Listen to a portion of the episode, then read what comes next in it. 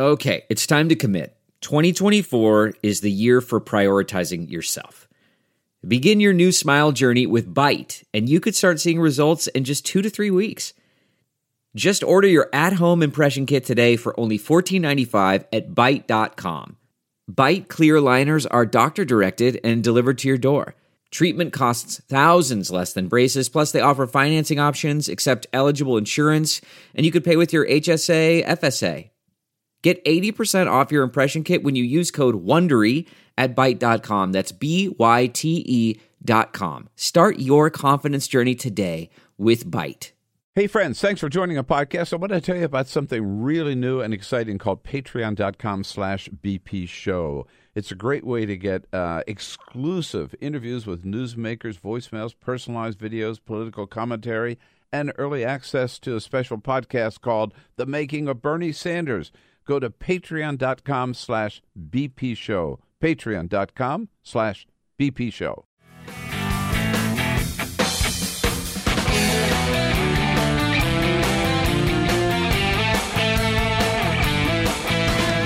on your radio, on TV, and online.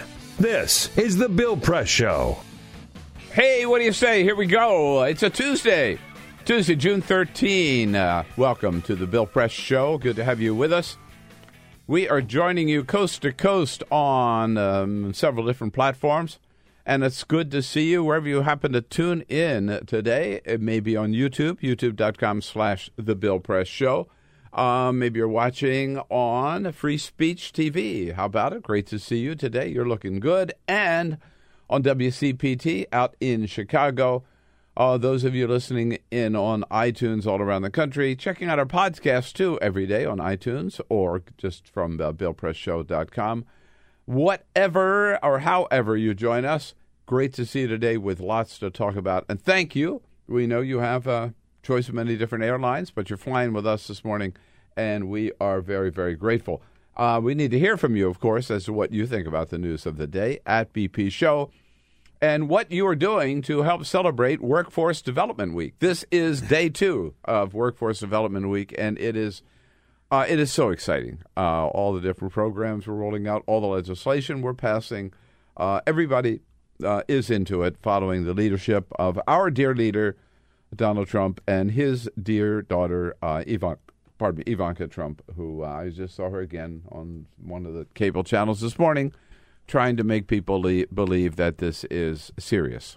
So, Yeah, that's all BS. on the heels of uh, Infrastructure Week, yeah, we've got more important thing to talk things to talk about. Like, let's start out with what about that cabinet meeting yesterday? Can First you all- freaking believe it? I just want to say before All we right, get started, okay. I I've worked in radio for a long, long time. Yes. I've worked with a lot of different hosts, and I just have to say you are the kindest, uh, smartest, most handsome host I have ever worked with. And in terms of bosses, Hmm. what a kind, uh, nurturing boss. I what a blessing it is to have worked with Can- Bill Press. Can I add Thank something? Jamie, do you have something Yeah. you'd Yeah, to yeah, say? yeah. could- uh, all right, uh, would uh, would you like to I say just something? I just want to say that I am truly honored to be able to work with you, our dear leader, trusted uh, confidant, uh, and just hero. But a hero en- is a good word. this entire staff. hero is a good Yeah. word. it is true, isn't it? That I. yeah. It is true that I am so wonderful. I am. Uh, okay, Cyprian. I'm happy to be here. Thank you. well, ladies and gentlemen, uh, you just heard the uh, the recording. There are tapes at the White House. There tapes- Apparently. yes, there are tapes at the White House, and you just heard the tapes of the Donald Trump cabinet meeting yesterday. It was unbelievable. I mean, normally these cabinet meetings are pretty boring sessions, anyhow. And they just they you know they talk about business and they, but no no no not not the Donald Trump cabinet meeting. He's reinvented everybody else, everything else. He might as well reinvent the cabinet meeting. So he starts out he starts out by talking about he spent 12 minutes before they told him how great he was. He spent 12 minutes talking himself about how great he was. There's never been a president like him. I will say that never has there been a president, with few exceptions. In the case of FDR, he had a major depression to handle, who's passed more legislation, who's done more things than what we've done. Well, first of all, first of all, you can't have it both ways. If there has never been one, you can't say there's never been one with few exceptions. In the case of FDR, he had a major depression to handle. There's a major contradiction in his very statement. But what do you expect from somebody who's doesn't speak the English language? Um, but the other thing is, it's just not true. He has accomplished nothing. We keep coming back to that. He goes out there and brags every day about all that he has accomplished. He hasn't done one damn thing. Didn't repeal Obamacare. I mean, by the way, you know, we don't want him to get these things done. But he didn't repeal hasn't repealed Obamacare, hasn't built the wall, does has done nothing about tax reform, nothing about immigration. I mean, his travel ban has been shot down yet again yesterday. I, I don't know. I've lost count of how many times that that's been shut down. And yeah, he signed a few pieces of legislation, none of which did anything. And he signed executive orders, most of which are just saying, this is something we're going to think about doing. They haven't actually done anything. The last bill he signed renamed a federal building for former Senator Fred Thompson. There you go. Congratulations. Yeah, congratulations. On doing right. that? So then he says, after making that outrageous claim that he is the greatest president ever, ever, ever in the history of the country, if you don't believe it, just ask me and I'll tell you, is what Donald Trump says. He calls on the cabinet members. This is so embarrassing. Uh, they they got into it and they all stepped up and I'm sorry to be crude, kissed his ass, starting with licked his ass, starting with Mike Pence. Thank you, Mr. President, and uh, just the greatest privilege of my life uh, is to serve as, as Vice President to the President, is keeping his word to the American people, and assembling a team that's bringing real change, real prosperity, and real strength back to our nation. Thank you, Mike. oh God. God, I know. Uh, and then uh, Tom Price, uh, HHS secretary, came up and said, "quote What an incredible honor to lead the Department of Health and Human Services under your leadership." Jeff Sessions steps up, Mr. President. It's an honor to serve you, and the response is fabulous around the country. Reince Priebus. Every day there's a story that Donald Trump is going to fire Reince Priebus. Reince Priebus sucking it up. Here he is. On behalf of the entire senior staff around you, Mr. President, we thank you for the opportunity and the blessing that you've given us to serve your agenda and the American people, and we're con- continuing to work very hard every day to accomplish those goals. Uh, uh, pardon me while I vomit. embarrassing. Oh, it is embarrassing. Have some self respect. Good grief. You know what they ought to be doing? They ought to be apologizing to the American people, yeah, for working for this madman and screwing the American people. That's what they ought to be doing. Instead, I mean, just these sycophants. They're worse than sycophants. And I'm telling you, this is North Korea. This is the way they hold cabinet meetings in North Korea. So, you know, what's the difference, right, between having a madman with a bad hair assembling his cabinet around the table where they all go around and say, Dear leader, dear leader, what an honor, what a blessing. How, how blessed we are to be able to be in the same room with you and to serve you. There's no difference between Donald Trump and Kim Jong un. They are the same person.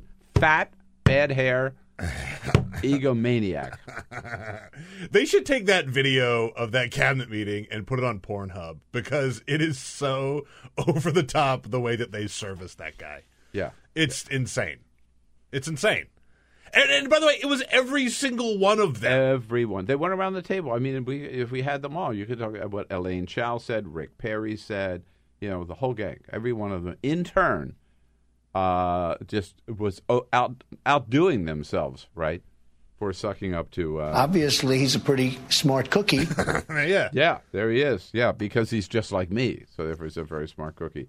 Uh, well, yeah, well, that was the cabinet meeting yesterday. Dear leader, dear leader, dear leader.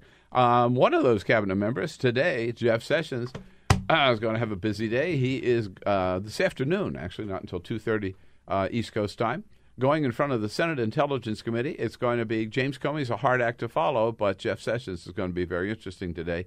One thing that we all will have to watch, number a couple, a lot of things, but one of one of the first things is will you know there's such a thing as senatorial courtesy, and certainly when he had his last time he testified, um, his confirmation hearing, his former well then they were still fellow senators, even though they might disagree with him politically. Uh, they extended him all these courtesies. They treated him with great respect. He was one of them, right? They, that's what they do. That's the way the Senate works. This time, I think it's going to be a little different, and it should be a little different because now he's no longer a senator. He's the Attorney General of the United States, and he's a total stooge of Donald Trump. He has proven that over and over and over again. And he's done some things that are really worth questioning. He has crossed the line in several different ways. So I think that um, the Democrats on the Senate Intelligence Committee, uh, and you might think of some other things they're going to ask, but for the, uh, right, the, the, the things that I want to hear them talk about is what how many meetings did you have with uh, Kislyak, the Russian ambassador? Uh, how many meetings did you have? Why didn't you report them all? And what did you talk to him about? And were you talking about sanctions? And were you talking about back channel communications? Or what was the purpose of all these meetings? Why did you have so many meetings with the Russians and uh, and maybe with uh, no no other foreign ambassadors? Uh, and by the way, uh, why did you recuse yourself from the Russian investigation? What what did you think you had done wrong that required you to recuse yourself? What did you hear from the president after you recused yourself? Reports are that he's not very happy with you, and you even threatened to resign because of it. So, what about the the, the, the, the reaction of Donald Trump to that? And if you had recused yourself, uh, Mr. Sessions, from the Russian investigation, then why did you take a public role and such a role in firing James Comey, who was the head of the Russian investigation, when again you said you were going to recuse yourself from it. So, didn't you violate your own rule in writing uh, or delivering that memo and meeting with the President of the United States to discuss firing the head of the Russian investigation when you were supposed to have nothing to do with it? And by the way, Mr. Attorney General, if you again had recused yourself, what were you doing interviewing candidates for the new FBI director to take over the Russian investigation? Again, aren't you violating your own rules to that? And, Mr. Attorney General, what do you think about rumors now that Donald Trump may fire Robert Mueller? That's what was storming, uh, racing around this Capitol yesterday. Word that a friend of the president's, Christopher Ruddy, uh, went on PBS, was saying this to people, and he actually went on NewsHour last night with Judy Woodruff, uh, Chris Ruddy from Newsmax, Newsmax, yeah, and said this is what the president is considering. I think he's considering um, perhaps terminating uh, the special counsel. I think he's he's weighing that option. I think it's pretty clear by what one of his lawyers said on television recently. Hmm. Jesus. That would be. I can't believe that the White House. I can't believe Donald Trump is dumb enough to do that. I think it would be. The, I think it would be right away the end of his presidency. But you know what? He is crazy enough to do it. Absolutely. If you don't think he's going to do this, I look. I don't know if he's going to do I it. think firing Comey was crazy. This would be even crazier. This would be even If crazier. he, he fired Comey, he could fire Mueller. Absolutely. Yeah, absolutely. He could absolutely do this, and I think he will. What's going to stop him? Right. The Republicans aren't going to stop him. the big him. question is does he do a press conference in the Rose Garden for it? At this point, why not? Yeah. Yeah. We, yeah. Exactly. Uh, well, the Marine Band is not busy this afternoon. Maybe you could do it this afternoon to get the Marine Band in, a little jazz band. You know, little, yeah. hmm Have a little buffet, you know. Well, right. By the way, this is uh, we got a couple of comments on Twitter. We're tweeting at BP Show at BP Show. Some of these are about Jeff Sessions, but also about just the Republicans in general. Uh, Brian says they're protecting Trump at all costs. Jeff Sessions will do it even if he needs to lie. Yes, he's dumb enough to lie under oath. He's already proven that already. Uh, again, on Jeff Sessions, Sue says, I expect him to lie and get caught in those lies. If he's smart, he'll throw mommy issues Pence under the bus. Mother. Mo- mother, Mother Pence, Mother Pence. Right. Thank you, Mr. President, and uh, just the greatest privilege of my life. Donald Donald Trump is now mother. Uh, and uh, one other quick comment here from uh, Turd Ferguson. What up, Turd Ferguson? Uh, Donald Trump's plan is working, trying to get people to talk about that meeting instead of the Sessions testimony today. Don't fall for it. I don't buy that, by the Uh, way. no, I don't think uh, this is no. some grand plan to No. divert people's attention from Jeff Sessions. Right. Right. I think he Uh, just loves uh, having his ass kissed. Yeah, right. Uh, and by the way, we're talking about both here. So, uh, uh, so what Donald Trump um, might do um, if uh, if Jeff Sessions says anything uh, not one hundred percent kosher as far as Donald Trump is concerned, uh, Donald Trump might call him a liar. Oh no, he would call somebody a liar. Oh no, not Donald Trump. Thanks to Dana Milbank from the Washington Post this morning, who um, after Donald Trump, the last person called a liar, of course, is uh, James Comey, is a liar and a leaker. Worse, even worse. Uh, Dana Milbank this morning has a list of people that Donald Trump has called a liar. So actually, James Comey is in uh, pretty good company. He has, uh, in, in no particular order, uh, either um, by a public statement or a tweet or a retweet, Donald Trump has called the following uh, a liar. How much time do we have? Do we have time to read this? uh, I'll go through it pretty quickly. Here we go. Liars. According to Donald Trump, Ted Cruz, Marco Rubio, Ben Carson, John Kasich, Jeb Bush, George W. Bush, the Bush dynasty, fellow GOP presidential candidates, all candidates, John McCain, Barack Obama, the Obama administration, Hillary Clinton, Tim Kaine, Nancy Pelosi, Bernie Sanders, all Democrats, the Senate, George Will, GOP strategist Rick Tyler, the Club for Growth, the media, of course, reporters, journalists, fake news media, CNN, the New York Times, the New York Post, the New York Daily News, Chris Cuomo, Megyn Kelly, Dana Perino, John King, Wall Street editorialist Mary Kissel, China, doctors, baseball's Alex Rodriguez, Star Jones, an Ebola patient, and Edward Snowden. So far. Pretty good list. Seems like a short list.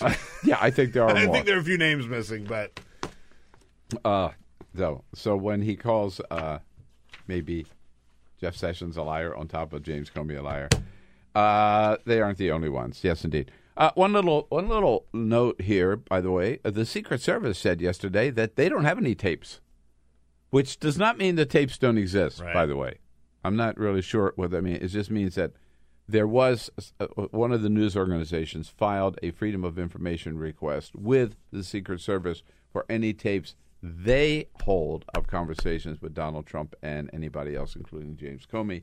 And the Secret Service says, hey, we don't have them. If they exist, we don't have them. If they exist, only Donald Trump knows where they are. Meanwhile, uh, by the way, do you think the tapes exist? yes. Do you? I do too.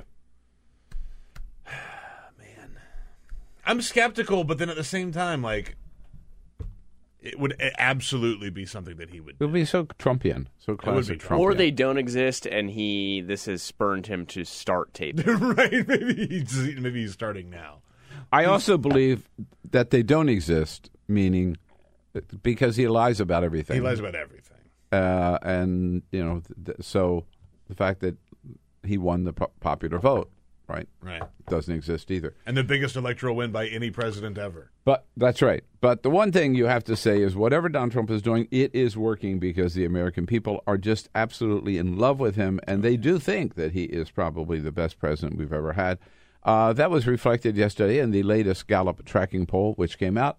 Uh, Donald Trump's disapproval rating, those who do not do not think he is doing a good job of president, is now the highest it's ever been at 59%. So six out of 10 Americans don't disapprove, don't like the job Donald Trump is doing. 36% say that's his approval rating, which is the lowest it's ever been, and that's his base, right? Th- those are the people that he famously said he could shoot some somebody out on Fifth Avenue and shoot somebody, and they wouldn't care. Yeah, He- he that's where could- we are now. He could brag about grabbing women by their genitals, and these are people who wouldn't care. He could fire James Comey. He could fire Robert Mueller. These are the people who wouldn't care. So basically, I don't care about them either. Uh, on an, on another front, bad news on the travel ban yesterday. So uh, oh, last month, the Fourth Circuit in Virginia, uh, when the you know, the travel ban, of course, uh, the Muslim travel ban, uh, was shot down earlier by the Ninth Circuit and then by the Fourth Circuit. The Trump administration has been appealing uh, the the holds that those two um, appeals courts after after lower courts shot down the travel ban. The appeals courts uh, confirmed what the lower court said that is blatantly on the surface unconstitutional. Mainly, they said uh, what they used as evidence based on things that Donald Trump had said that this was, meaning a Muslim travel ban. So again, the two appeals courts last month, the Trump administration appealed the decision, asked the Fourth um, Circuit to reconsider.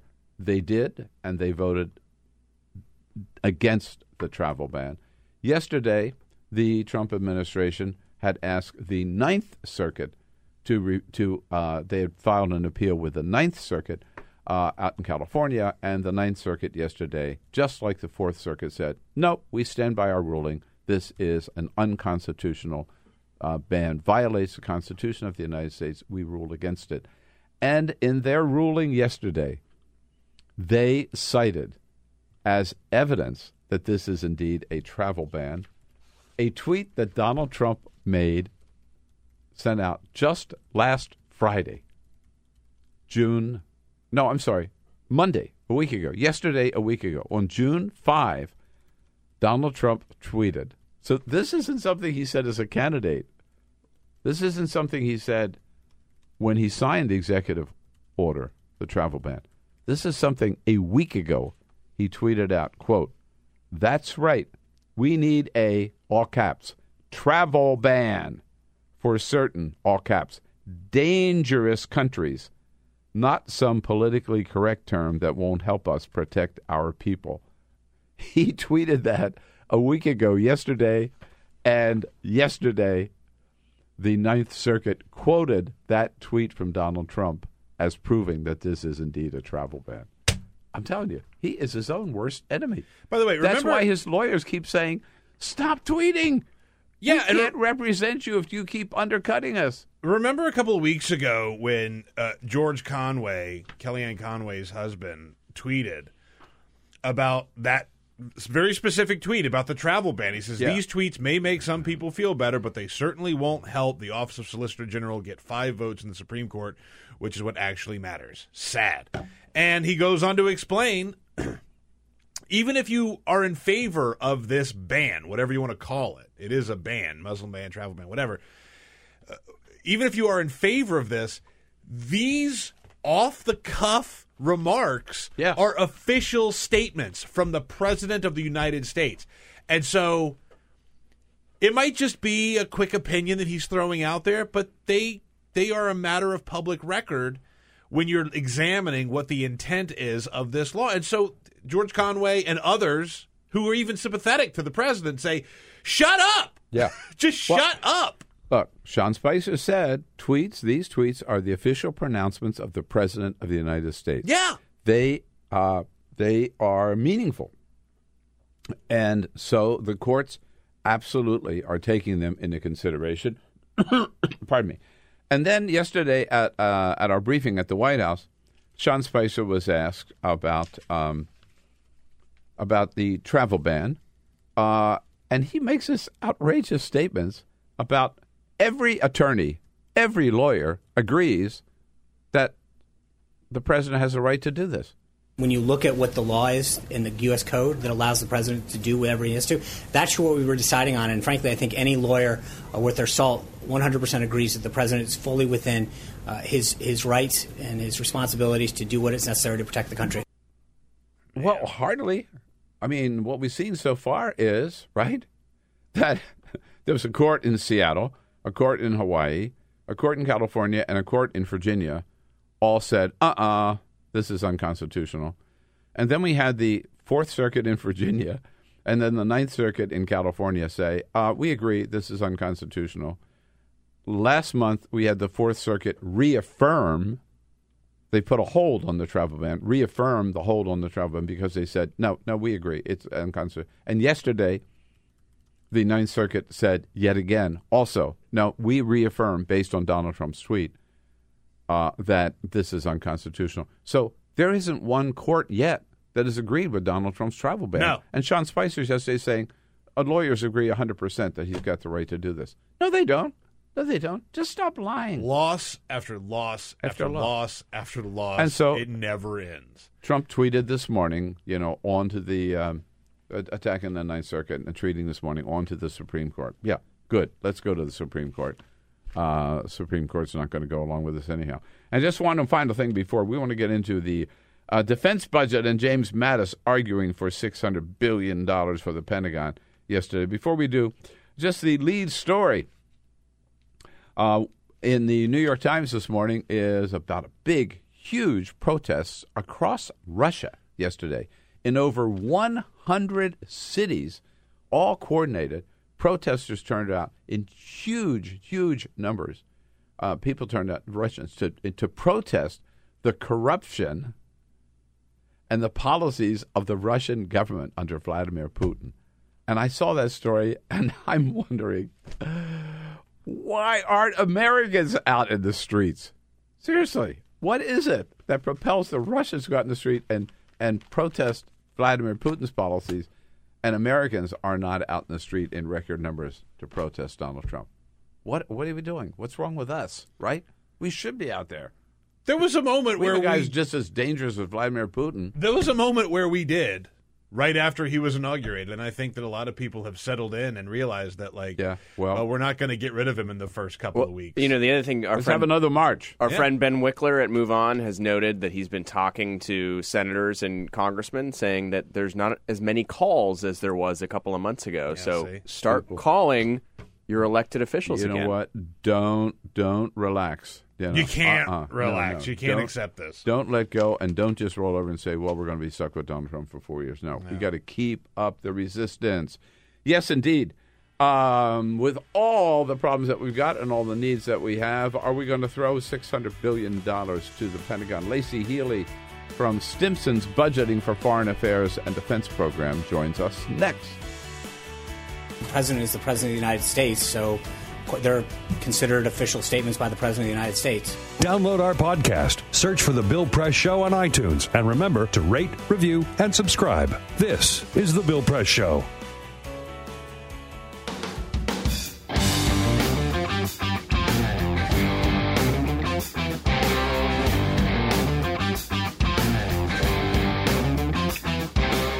Same great show, new great channel. Stream live video at youtube.com slash The Bill Press Show. Make it Tuesday, June 13. How about it? Hello, everybody. Great to see you. Thank you for joining us here at The Bill Press Show. In Washington, D.C. is where you find us, but we end up uh, alongside of you where you are in this great land of ours uh, on YouTube, youtube.com slash The Bill Press Show, Free Speech TV, at and uh, out in the Chicago area on WCPT. We're brought to you today by the International Association of Firefighters. Yes, indeed, under President Harold Schaitberger. Men and women of our fire departments on the front lines every day protecting American families. Um, we appreciate uh, their service and their their great work and their support of the program. Check out their website at iaff.org. A big hearing yesterday in the uh, House Armed Services Committee. Uh, there's a lot of talk about a trillion dollar uh, a trillion dollars for infrastructure. Nothing's happening on that front, but there's also talk about billions and billions and billions more for the Pentagon, uh, and Congress is eager to talk about that, which they did at the House Armed Services Committee yesterday with Secretary of Defense James Mattis there saying we're you know basically we're going to have to um, shut down the Pentagon if you don't give us right away an additional $600 billion. 16 years of war, the worsening security environment, contested operations in multiple domains, and the rapid pace of technological change requires stable budgets and increased funding to provide for the protection of our citizens and for the survival of our freedoms. Yep. And for years and years and years, the military has been declining, says the secretary, and it's going to take us a lot of years to to bounce back. It took us years to get into this situation. It will require years of stable budgets and increased funding to get out of it. Uh, I thought we had the biggest military budget, defense budget uh, in or war budget, whatever, in the entire planet, and have for a long time. Uh, what is the truth about uh, the shape of, shape of status of our military and the need for that extra funding? Uh, Laicie Heeley joins us from the from Stimson. Stimson's a think tank specializing in foreign affairs and defense program. Hi, Laicie. Good to see you. Hi. Thanks so much for having me. So let's start. I mean, just if if you had to take a look at the American military, I mean, aren't we in pretty good shape? The American military is in pretty good shape. The, the budget, in particular, is in pretty good shape. It's it's uh, as high as it's ever been. It's it's uh, rivaling the Reagan buildup. We're looking at you know really serious budgets here. There, well, what is it? It's it, it, it's it's over six hundred billion dollars this year. It's, it is. Uh, yeah, it's and and that's that includes uh, base and war spending. The war spending account is over eighty billion dollars uh, just on its own, and that's been increasing in recent years. In fact, the the war spending account, because the wars have drawn down significantly, uh, and technically, we're still involved in operations, but we're not supposed to still be conducting wars. Uh, the war uh, war count was drawing down really significantly, uh, down to around the 50s in the last couple of years, and now that's bumped right back up under Trump, up to about 80 billion. Do you know what we're spending in Afghanistan?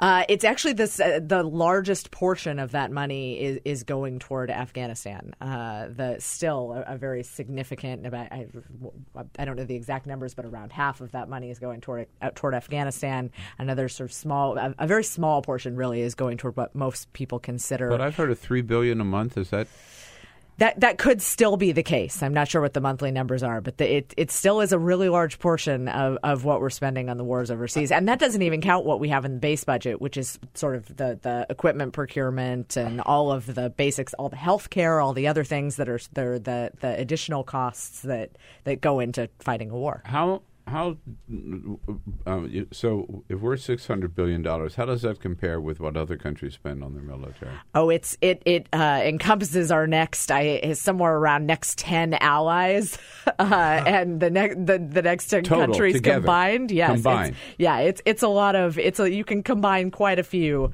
uh, countries into our military Jesus budget. Christ, I, like, I'm reminded of what Obama used to say uh, about how certain things need a scalpel instead of a hatchet.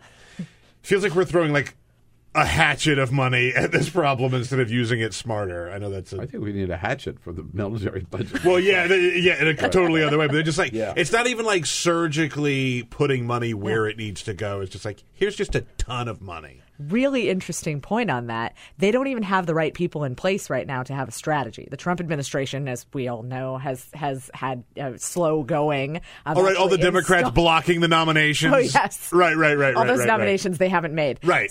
So Right. they've they have they don't have the people in place right now to actually do any of those strategy. So they have strategy documents underway. Is is what they're doing. they're they're working on these strategy documents. So they've come out and said this budget essentially means nothing. We don't have a strategy behind it. We're just going to throw some billions of dollars and fifty four billion dollars. It's a lot of money.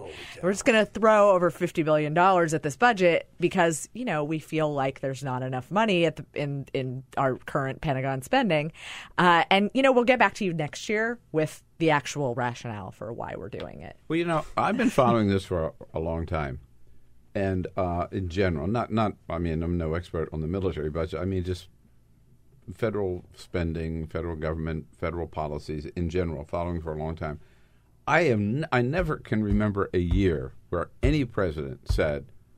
Military is just fine the way it is. In fact, we can cut a little bit out of the military. Every single freaking year, we hear the same crap, right? That oh, it, the Pentagon's in such bad shape, boy.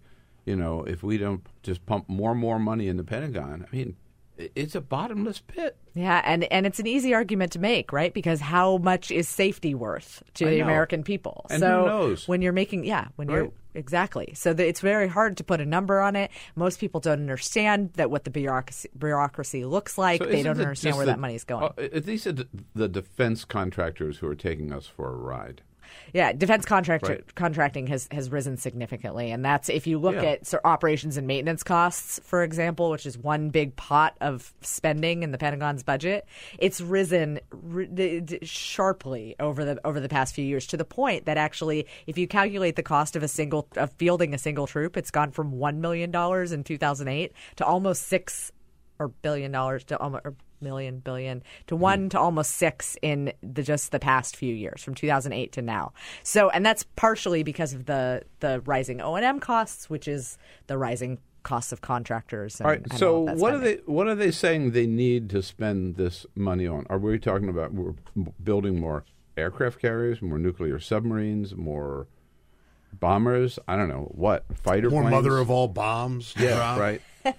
Yeah, so a lot of this money, uh, a lot of this money is going to war spending. A lot of this money is going to, uh, you know, what we call readiness. So it's going sort of into that that O and M. It's going into But is the a little bit of obsolete, for example?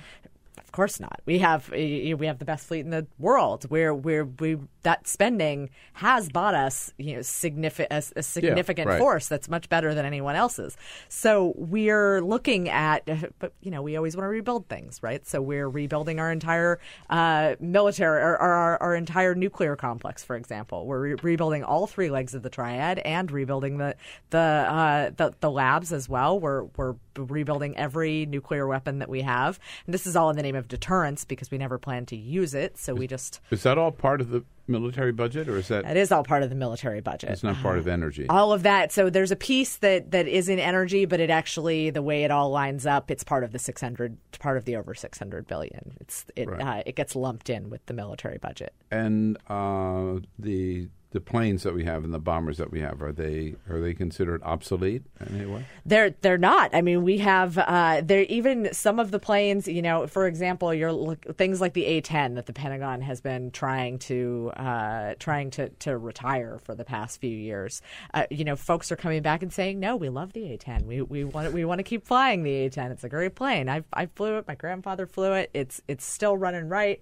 And actually, the Pentagon now has said that they won't be retiring the A-10. So it's you know we're always trying to you know field the newest technology, build something new, and you know, then we get mm-hmm. sort of, we end up with boondoggles like the F thirty five, where we sort of try to do mu- too much all at once, and and it doesn't always work out. And bases around the world aren't there? I mean, we're still in places we've been for fifty years, and Yeah, we have wars that have come and gone, and yet we're still right.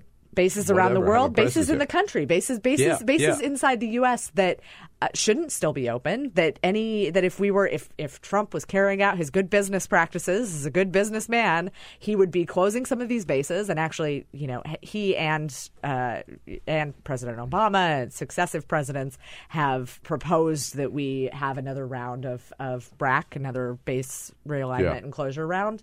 Uh, Congress won't stand for it because uh, that means that they might have to talk to their constituencies and explain And explain them, that? Yeah. yeah. Why why some of those bases need to be closed and and they don't want to do that. So so you know we're we're keeping excess infrastructure around that we don't need. We're uh, you know there's tons of tons of money in the Pentagon that you know the Pentagon hasn't even conducted an audit. They don't really even know where it is. A lot of this money the war spending actually goes to the Pentagon and it, it all gets thrown in one big pot and then they pull out war and base spending that are supposed to have entirely different structures for their use and regulations for their use and they throw it all in one big pot and then they then they just pull from it.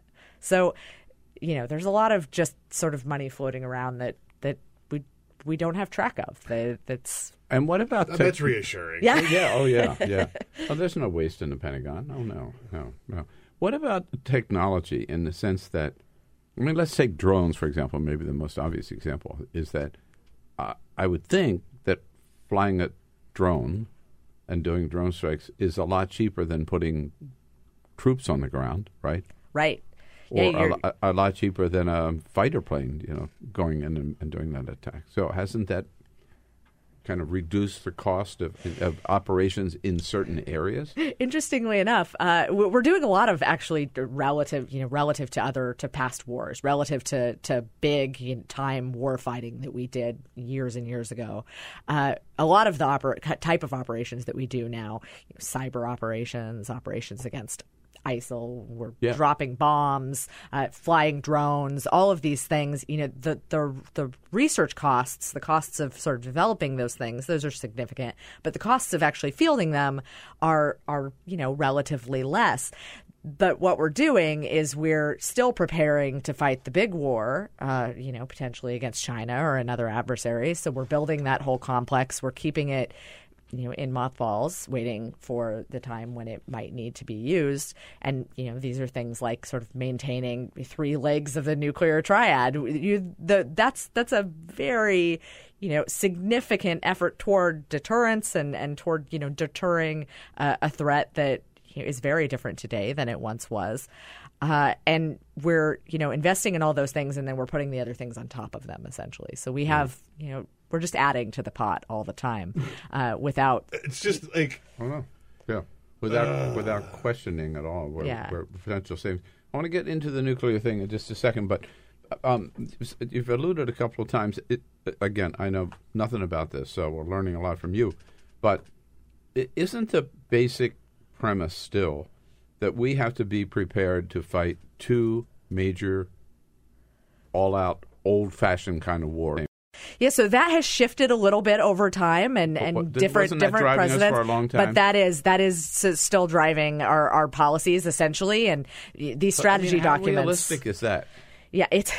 I mean, that it- that happened again. Yeah, it's it's uh it, it's it's pretty unrealistic. It's you know you you could I think go round and round all day with the folks at the Pentagon about this, or with with, with folks in the military about this, because it's it's you know, contingency planning again, just sort of like explaining how much how much safety is worth is very hard. You know what's possible? I don't know. Donald Trump is president a lot of things are possible. So it's it, it's hard to to really explain to someone that you know enough preparation is you know too much preparation is too much preparation. Too much money is too much money uh, when you're talking about the military. Uh, but the reality is that that you know too much is too much, and the big really big problem is you know if you're if you're not looking at it strategically, if you're just throwing money at the pot and you're and you're not going back and you're ridding us of waste and ridding us of wasteful uh, missions and and spaces where we're spending money, then then we're really getting ourselves into a boondoggle.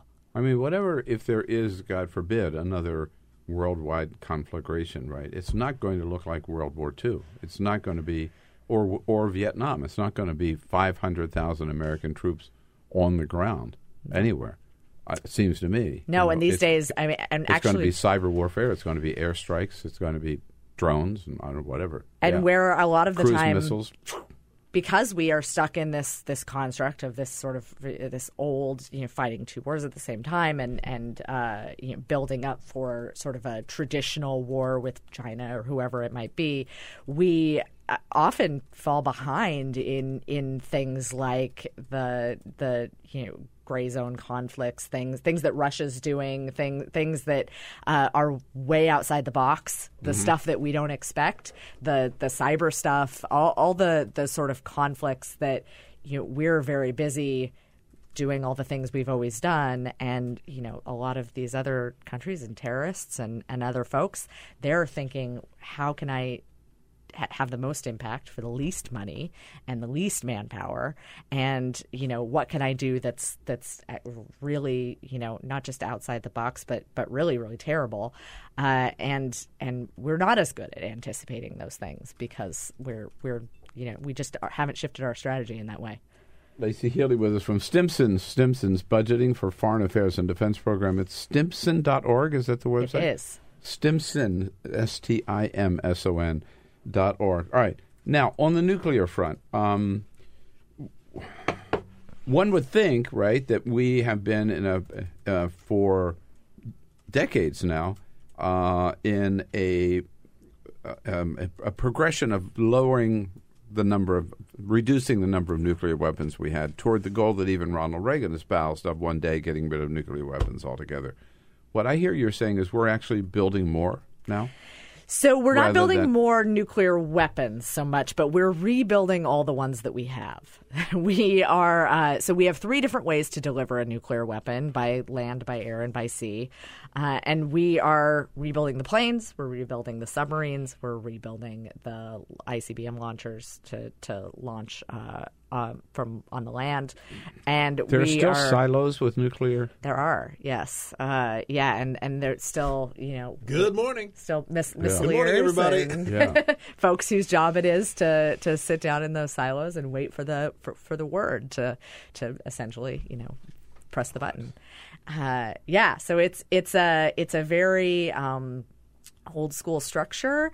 Uh, interesting thing, uh, you know, as cyber is is sort of coming into the mix. Actually, what we're doing is we're we're we're quote unquote modernizing all of these things, which could make them theoretically more vulnerable to things like cyber. When we're actually talking, Yeah, and a lot of right. times, analog is better. You know, bring bringing things online is uh, is not great uh, particularly when you're talking about something like nuclear weapons. So we're we're rebuilding all three of those legs, and then we're also uh, doing what they call life extension programs on the warheads themselves, which uh, which is essentially rebuilding the warheads so that they're they're a, they're a new bomb, but they're uh, but they're technically not a new bomb. Meet the new bomb, same as the old bomb. Exactly. Right?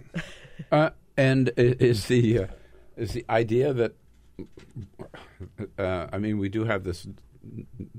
deterrent. Po- I mean th- that's a deterrent policy, but the idea is that we might actually use these. Yeah, I mean, there are some folks who would argue, uh, particularly with regard, you'll hear more and more floating around Washington, folks talking about the use of tactical nuclear weapons, Yeah, which are yeah. No, the that's what smaller. I'm getting at, yeah, right. the you, and they'll say, oh, you Battlefield can weapons. Somehow I don't feel better about that. That doesn't make me feel any better about them. you can dial up and Oh, down the yield. It's a smaller nuclear weapon. Right. No big deal. Very targeted. Yeah, yeah, right? yeah, yeah, yeah, yeah. Yeah, yeah, yeah. No, it's not great. So, uh, yeah, some folks will say, "Oh, well, you know, it's it's." Uh, they'll compare the size of of the damage to you know a very very large conventional bomb, uh, but then you know you've also got the fun added benefit of radiation and all of the other things that That's come like along saying with we- a nuclear you, weapon. you got in a car accident, you broke both of your legs, but not your arms and your legs. It's it's bad, but Plus, whoever uses one first, it's not going to stop there. No, and whoever Right. uses one first is most likely, uh, you know, uh, that using it on a country. Uh, you know, I mean. Uh, Russia, for example, we're probably, you know, we, we talk a lot about the possible use of tactical nuclear weapons with Russia. Russia also has tactical nuclear weapons, but they also have this bigger strategic huge nuclear weapons.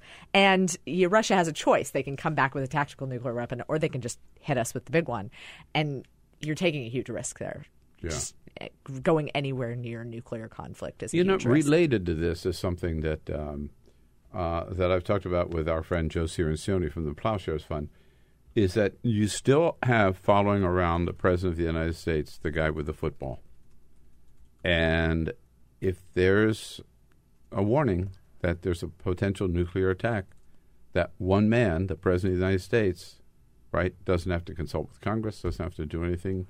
It's the, it's him and the in the and the nuclear and the football, and he's got what five minutes or something. Mhm. Make a decision, put that code in there, and then we're off to nuclear war. and not just that, but I mean that decision, yeah. the idea that that horrific thing with horrific consequences, uh, which could easily go like really, really badly wrong, is all in the hands of one person. I don't care if it's a Democrat or Republican, but particularly I, I do care if it's Donald Trump, right?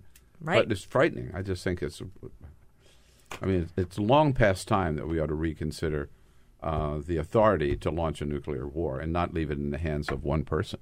Absolutely, and and you know, it, it- leaving it in the hands of one person. I always go back to the stories about you know Nixon, particularly in in the very last days of his presidency, had problems with drinking. He had problems with you know with anger and and a lot of things. And there were a few incidents where uh, one incident where we almost had a nuclear conflict, and Nixon was asleep because he was passed out, so he wouldn't have been able to respond by putting in the code.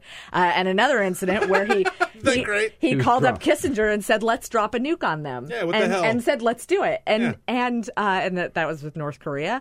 And you know, had Kissinger not had such a level head and, and known that Nixon was prone to, to the drink, uh, he he may have gone forward. So you, when you're depending on one person in any instance to make such a Isn't it serious terrifying? decision, yeah. I get drunk and I order bad pizza. he could get drunk and order like an honest to god nuclear war. That's great. That's comforting. So I guess we should be glad that Donald Trump only s- his, Diet He Coke says he's a- not a drinker. Di- uh, yeah, I think it's pretty clear. Diet Coke may be as strong as he goes, but all right. So let's circle back where we started. Where does this outrageous request for this uh, six hundred billion dollars go next? Uh, is it likely to get through Congress? So it's it's the this part of the budget. I will say the whole rest of the budget because they cut everything else to pay for this. Uh, is very unlikely to get through Congress. They're going Okay, to push back right. on that a lot. This one probably will, though, and I, I'll be interested to see what happened to the sequester. Yeah. So what they do with it is they take all of that money, uh, and there's a cap, right? So you've got Yeah, six hundred yeah, billion dollars. There's a five hundred and something billion dollar cap. They'll put that five hundred and something billion dollars into the base budget, and they'll put all the rest of it into what's called uh, overseas contingency operations. Oh. It's the war spending account, and it's it's uh, it's essentially it's become a loophole So to the it's an end run around the uh, sequester. huh? It is, Yeah. and they'll continue to say that oh, we're compliant with law. Domestic and defense spending are the same, but then oh, we've got this really sweet little slush fund over here that's that's you know eighty billion dollars plus. Well, uh, Laicie, you've got to be our watchdog on this, all right? We want you to continue to fight the good fight and maybe make some sense and get some allies among the Democrats in Congress who might be able to slow it down. It's Stimson's Budgeting, stimson.org. Thanks, Laicie, for coming in. Thank you Guess so who's much. back? Igor Volsky is back from Think Progress This Action Fund. is the we'll be Bill right back. Press Show. Hey, everybody, this is Bill Press. Thanks for listening to the Bill Press and Friends podcast. And now, do yourself a favor. If you haven't already done so, subscribe to the show on iTunes. Here's what you do just search for the Bill Press Show, then you can take us with you and listen in anywhere you go. And you'll get new shows from us as soon as they're posted.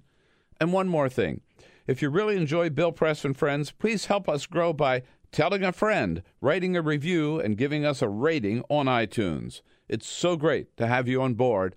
Many thanks.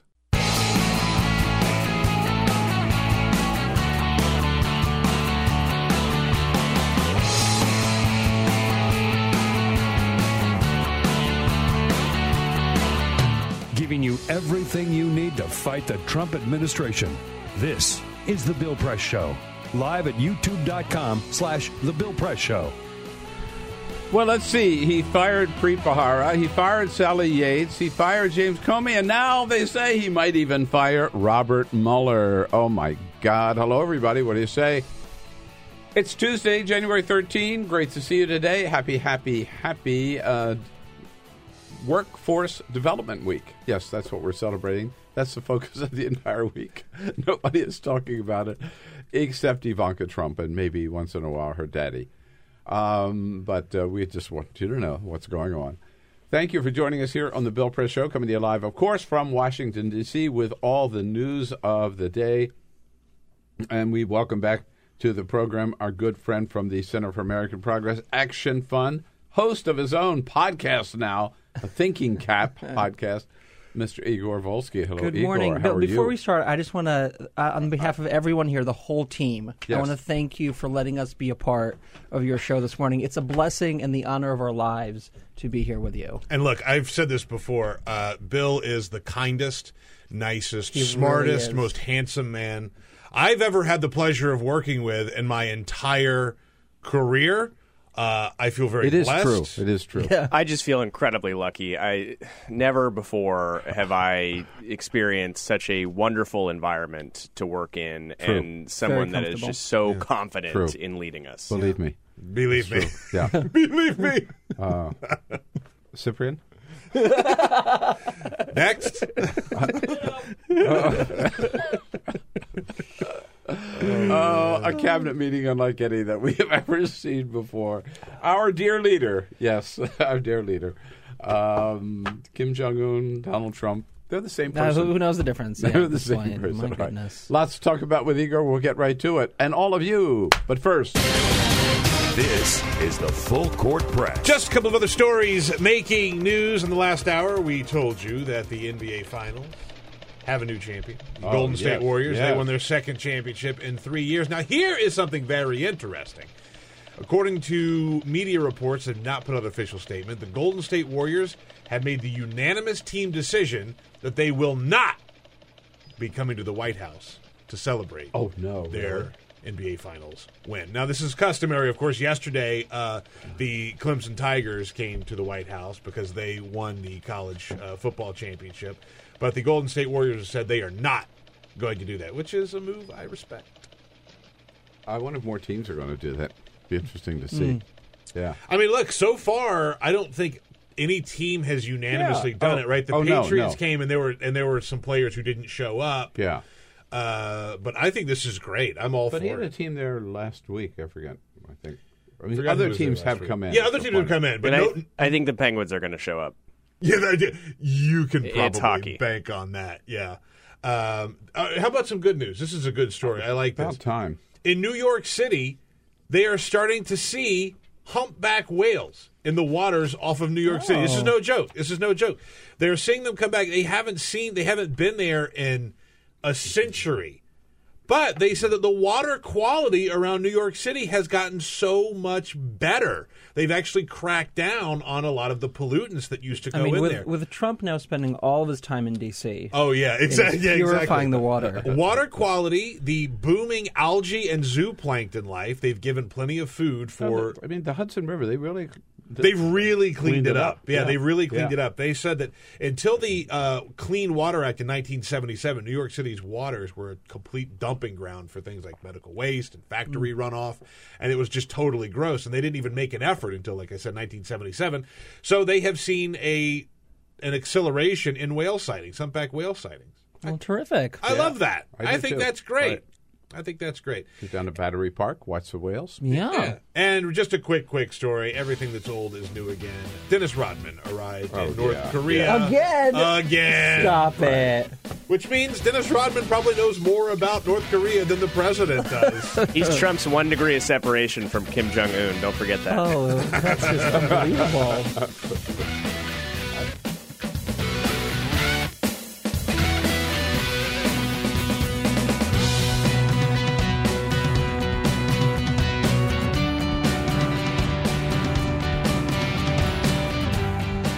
On your radio, on TV, and online. This is the Bill Press Show.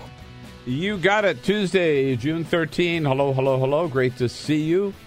And thank you for uh, jumping on board here. It is the Bill Press Show. We are coming to you live from our studio on Capitol Hill in Washington, D.C. Joining on YouTube, youtube.com slash the Bill Press Show. Looking at you on Free Speech TV and uh, out in the Chicago area on WCPT, of course. Uh, and don't forget, we invite you to uh, sign up and be part of the Bill Press team at Patreon, patreon.com, P A T R E O, Patreon, P A T R E O N you got it. dot com slash BP show.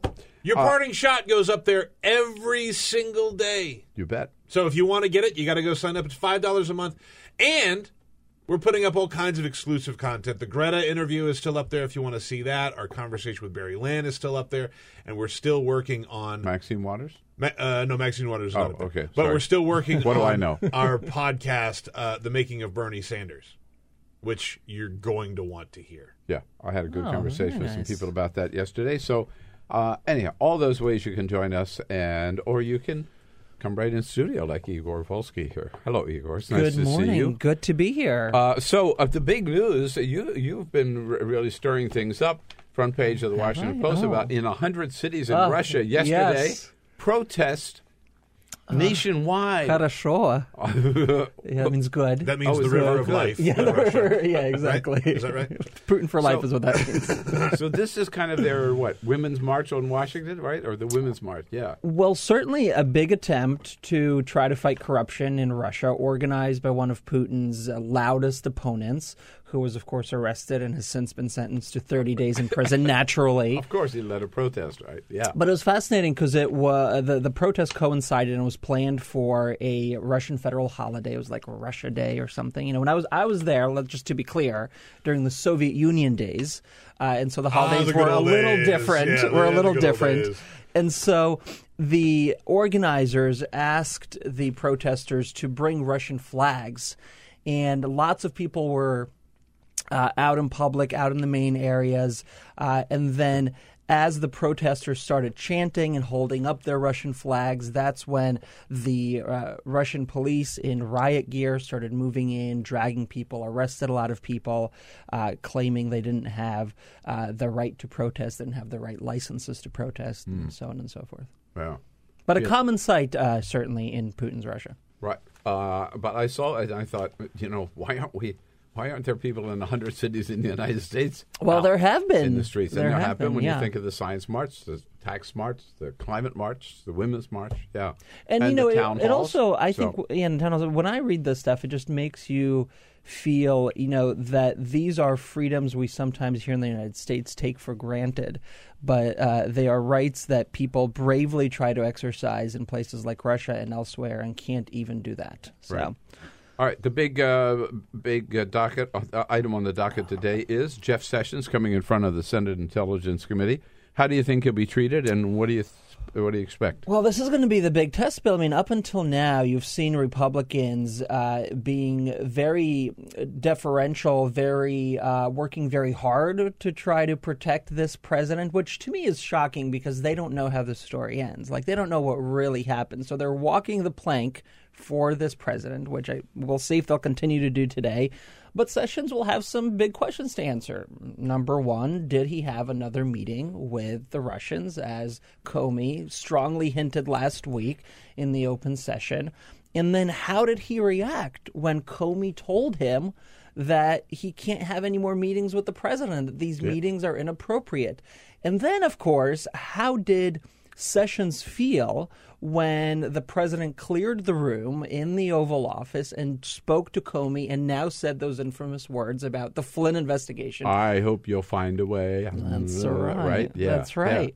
Uh, it'll be it'll be very, I think, interesting to see how he answers those questions, whether he contradicts Comey, who gave those answers under oath, and then, of course, how Republicans react. Do they continue to try to shield this White House and this now Attorney General? Plus the question of why did you feel it necessary to recuse yourself?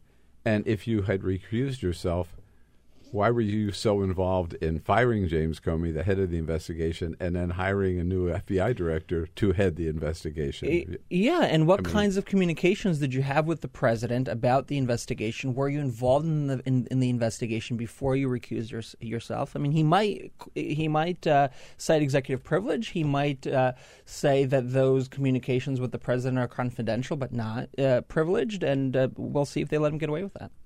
Is he in some ways sort of uh, like um, is, it, on uh, on the line today? I mean, we know that Donald Trump is uh, Values these upset with him. performances, yeah. yeah, for, for values these Yeah. performances. He was also upset with him when he recused himself because they thought it made Trump look bad, uh, and that maybe you know, depending on how he does today, he could still be in his job or not. Well, the question also is: uh, Will Bob Mueller be in his job? Because you've now seen these stories Well, come out, ask you about these trial next, yeah. balloons about whether or not the president should ask uh, uh, the what is it, the deputy AG who's overseeing the investigation to fire Mueller. He can't do it directly. But how does uh, does Sessions have any feelings about that? He probably won't answer that question. Um, Just for the for the record and for our friends uh, watching and listening, it was Christopher Ruddy, who is head of News Newsmax. Newsmax. uh, who is also a personal friend of the president's. Yeah. which is why people do take what he says because he talks to Trump. Uh, who appeared with Judy Woodruff on NewsHour last PBS NewsHour? Strange place for him to appear, but at any rate. Uh, Considering and- he has a media empire. yeah, you know. right. Um, but he wanted to get this word out, and he did, reaffirming that this is one thing that Trump may be considering. I think he's considering um, perhaps terminating uh, the special counsel. I think he's he's weighing that option. I think it's pretty clear by what one of his lawyers said on television recently. Would they be that brazen or that dumb to I mean, fire a, a Robert lot of Mueller? people didn't think he would fire Comey. Remember, people thought this could never happen. This would be insane. The White House has since pushed back on this, saying that he, uh, Ruddy, has not had direct conversations with the president about this. So uh, it may not be exactly what he's thinking. The question if this president does decide to go down that road, and remember, when Mueller was first appointed, the White House said, Great, now we can have a real kind of um, uh, a clear investigation. It, it, can finally be resolved. We can put this behind us. You had a whole Yeah. slate Yeah, uh, of right. Republicans saying how credible Bob Mueller is and how he Mhm. was really the perfect choice, the only man who could do this. I'm wondering what uh, what precipitated these reports. Was it the Comey testimony that they found so damaging, and now they're just trying to somehow make this go away? But clearly, as you point out, would create an even bigger storm if Mueller was fired. And would the de- deputy AG agree to do that, or would he resign and saying, "I'm not going to, you know, perform that kind of function for you"? Shades of, of course, Oh. Elliot Richardson and um, and William Ruckelshaus. You, you mentioned um, Trump wasn't the only one who praised Robert Mueller when he got his appointment. Newt, Newt Yes. Gingrich, uh, th- in the middle of May. Robert Mueller is superb choice to be special counsel. He tweeted out, his reputation is impeccable. Uh, but yesterday, Newt tweeted out, Rob, Republicans are delusional if they think the special counsel is going to be fair. Look who he is. Yeah. I mean, look, we should know. and know look who he's hiring. so Newt has just flipped. Boom. Yeah. Mueller's the greatest. Now you can't trust him. Uh, I mean, who so cares? Yeah, so like- is this Trump's people sort of is is the word getting out from the White House to some of his surrogates? You know, you got to start dumping on Mueller because we're Well, there's there certainly appears to be an effort to trial balloon this and to see how people respond Trial to that kind of possibility. F- tri- yeah, trial Yeah. balloon firing uh, Mueller, and to see. uh, What kind of um, how Republicans on the Hill respond, uh, how others respond? I think he he may be considering making that kind of decision, but it doesn't lead. I can't see uh, sitting here today how it leads him to a good place. I mean, certainly you'll have outrage on Capitol Hill, certainly from Democrats. I think the push for impeachment that. Um, uh, that we've heard from just a couple of House Democrats, uh, the Texas representative uh, who Al The Green. Reverend the Representative Reverend, Al Green. Al Green, who kind of uh, helped lead that effort, start get that ball rolling. I think those calls will get louder if you see because it it feeds into the narrative of he's trying to obstruct an active investigation and he has something to hide about his dealings with Russia. Could that be the straw that breaks the camel's back in uh, the, Oh. in the sense of could that be the, the the thing that gets some Republicans to grow a set of balls and stand up against Trump and say, "No, we can't support this president." I mean, what is it, what's it going to take? Nobody knows what it's going to take. We've been people have been claiming this is going to be it, that that is going to be it. I have to say, when you have a foreign power meddling in our elections and going so far as to try to get information on voting machines, and Republicans are up there trying to defend this president from uh, some some clear That this is not even worth looking that at. this is right? not even worth looking at, not even bringing it up, not even thinking about ser- seriously, not having an independent commission look into exactly what Russia did, so we can never, uh, ha- we would never have to face it in this country again. If that doesn't break the straws back, I don't know, what, or the camel's back. I don't Look, know what guys, if we're waiting for Yeah, Republicans we're never gonna- this is to not- save us, we are screwed. And get ready for a second term of Donald Trump. Seriously, I mean, if that's if that's what we're waiting on, uh, we're not going to get out of this. Yeah, I mean, there are, you know, progressives in Congress who need to fight, who need to fight for this democracy, who need to fight for their constituents. And, you know, you saw maybe uh, last night there was some reporting that the Senate is moving moving the health care bill forward and they're now going to show it to the CBO. Yeah, of course, right. none of us have seen it. The CBO will see bill- it. Another... Let's face it, the bill would already have passed if it weren't for the obstructionist Democrats. Yeah, right. But you know what was troubling is you saw some reporting coming out of of Democrats saying, "Well, you know, we don't know how what kind of hardball tactics we want to use here. Do we want to uh, kind of uh, do we want to protest?" Hearings? Do we want to withhold unanimous consent, as Republicans had done uh, during um, during Obama? Especially, you remember Tom Coburn. It was a specialty of his. He was called Doctor No. He would slow the Senate down to get what he wanted. But there appear to be some, at least Democratic aides, who are telling reporters that their bosses fear that doing those kinds of strong tactics would only unite the Republicans and thus make a health care bill more likely. Uh, and, you know, I just have to say that uh, lawmakers who fight for their constituents are rewarded, and those who are too afraid of their own shadow and don't know how to fight are not. If No. we've learned anything Yeah. over the last couple of years, but that applies to everything. The healthcare bill, what we're talking about now. I mean, you got to make a big stink about this. Literally, people's lives are on the line when it comes to healthcare. Our democracy is on the line when it comes to this Russia stuff. I mean, there's no hiding from it. You could, there's no sand to stick your head in to make any of this go away. No, well said. It seems to me the idea that Democrats ought to be, what, you know, uh, even spending any time, wasting any time thinking about whether they should be fighting tooth and nail everything that these Republicans are trying to do. You know, people ask me, Bill, all the time. I live in a blue state. My uh, senators are Democrats. What can I do? You can urge them to fight. To Yeah. slow the process in the Senate down until Republicans restore democratic norms and take the secret bill they've cooked up and, and, and actually uh, hold hearings, allow people to testify, the millions who would lose coverage. That's what they can do. They can demand that their senators do everything in their power, including try to shut the Senate down and withhold consent and do everything Republicans did to get their pet, pet projects through to save people's lives. I mean, it's And- not even it's Right. not even close. And the worst thing that could happen, right, is that Mitch McConnell and Donald Trump will call them obstructionists. Yeah, As- exactly. in fact, uh, uh, uh, Trump did that again yesterday in the. If we have that, Jamie, in the in the cabinet meeting, you know, he says this all the time, right? Uh, that uh, on Democrats on on your Mhm. point on health care. If we had the greatest bill in the history of the world on health care, we wouldn't get one vote from the Democrats because they're obstructionists.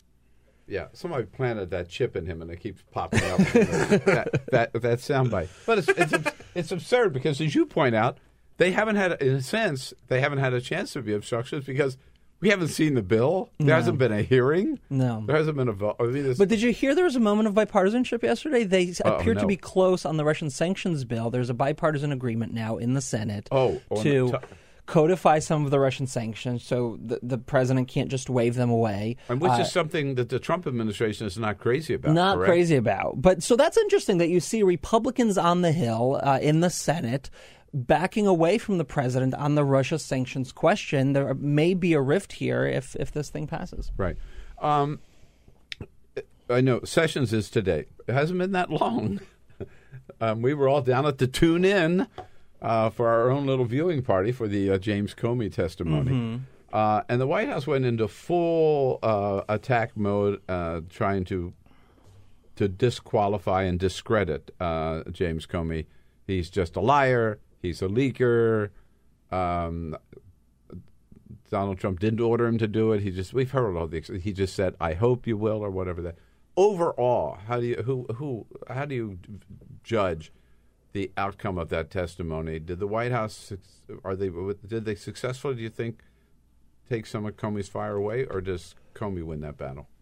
I think uh, in a hearing where Republicans spend a lot of time praising Jim Comey and talking about what an outstanding public servant he has been, how he's one of the most trusted men in Washington who's been here a long time and has done such a terrific job, I think it's difficult when you hold him up against President Trump and his administration, who I think most people outside of the hardcore base know just lies whenever he feels it's convenient you put those two men together, and I don't think it's even close about who comes up in terms of who would you trust more, this president or the former FBI I director. no, I agree with you, and I keep, but I keep. The reason I ask the question is I want to be sure that uh, it, this is not my bias coming through. It's an objective reality. I didn't see how anybody could watch Comey, listen to him testify, and then look at the whole string of lies Donald Trump has told as candidate and as president, and and and then put him on the same category, even as a believability as a James Comey. I, and I don't see how the White House could possibly spin that the outcome of watching Comey and then maybe even having Donald Trump testify under oath is good for Donald Trump. No, no, no, no. And even partisan Democrats who, you know, are very upset with how Comey handled the Clinton investigation, Right. uh, I think had to give it to Comey that the way he presented himself, the tone that he struck, uh, was was just the right one. Um, and uh, so, uh, what about this Donald Trump boasting? Uh, okay, I'm 100%. I'll be glad to testify. Let's do it. Under oath. Let's do it. I mean, look, I, d- would it surprise people that he probably lies under oath all the time in all the other cases he's, had, he's uh, have brought against them? No.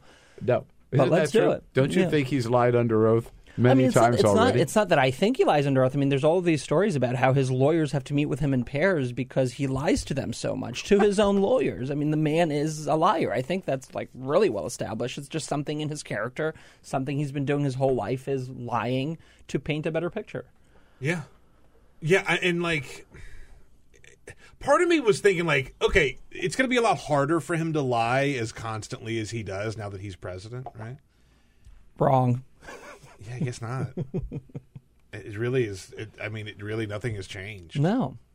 It's who he is. It's It's, just- how he sees the world. He doesn't see the past. He doesn't see the future. He sees the moment and what can he do to help himself in the moment. I I think one of the best things that was done about sort of who Donald Trump is was before the election, Frontline did uh, Hillary and Donald, right? An hour on each of them, and it just sort of showed this is who they are, this is where they came from, this is what they've been through, this is what we know about them, and you know, people who have covered New York media for a long time have known exactly who Donald Trump is, right? Like, um, he's just he's, he's just sort of an asshole, right? That's just kind of who he is, and he's gotten in some trouble, legal trouble, and he's skated and he's shifted the blame and he's paid some fines, but he's avoided jail and stuff like that, kind of because of who he is. Yeah, and I and like I don't know if he can keep that going on a national level. I just don't know. Well, the question is, how long will it take Republicans to realize that? Right? Okay. How low do his approval ratings have to ha- have to uh, fall? The the base will. How long will the base stay with Trump? And of course, how long will Republican lawmakers continue to provide cover for this president? So, by the way, I just want to point out the idea that um, Donald Trump, uh, that Melania moving into the White House. which she did over the. Oh yeah, The calming happening? president. The calming It's president. happened. It's She's- happened. Oh, she's there already. She's oh, okay. here. Oh, okay. But th- some people said as soon as she moves in, the tweets are going to stop Right. because she'll k- take the phone, you know, Uh-huh. and the whole thing. No, no, no, not going to happen. He's been tweeting all morning. He just tweeted again about the liberal media and the media got it all wrong. The MSM, right, is not, you know, and uh, not writing any positive stories. So, uh, so, so much for that. Anyhow. Ah. All right. Um, where can people find your podcast? Oh yes, uh, anywhere you download podcasts, the iTunes, Stitcher, anywhere, Google Play, anywhere. It's called Thinking Cap. It's our weekly podcast about the voices and the news that are driving the resistance. Please give it a listen. Okay, um, got that. So you find anywhere Thinking Cap. Look Thinking up Cap. where, where you find our podcast. Find Yes, yours podcast absolutely. as well. All right. So speaking of the resistance, uh, I want to a- ask you the question that I get all the time. Got it last night at a program here at the Hill Center. Who's the leader of the Democratic Party today?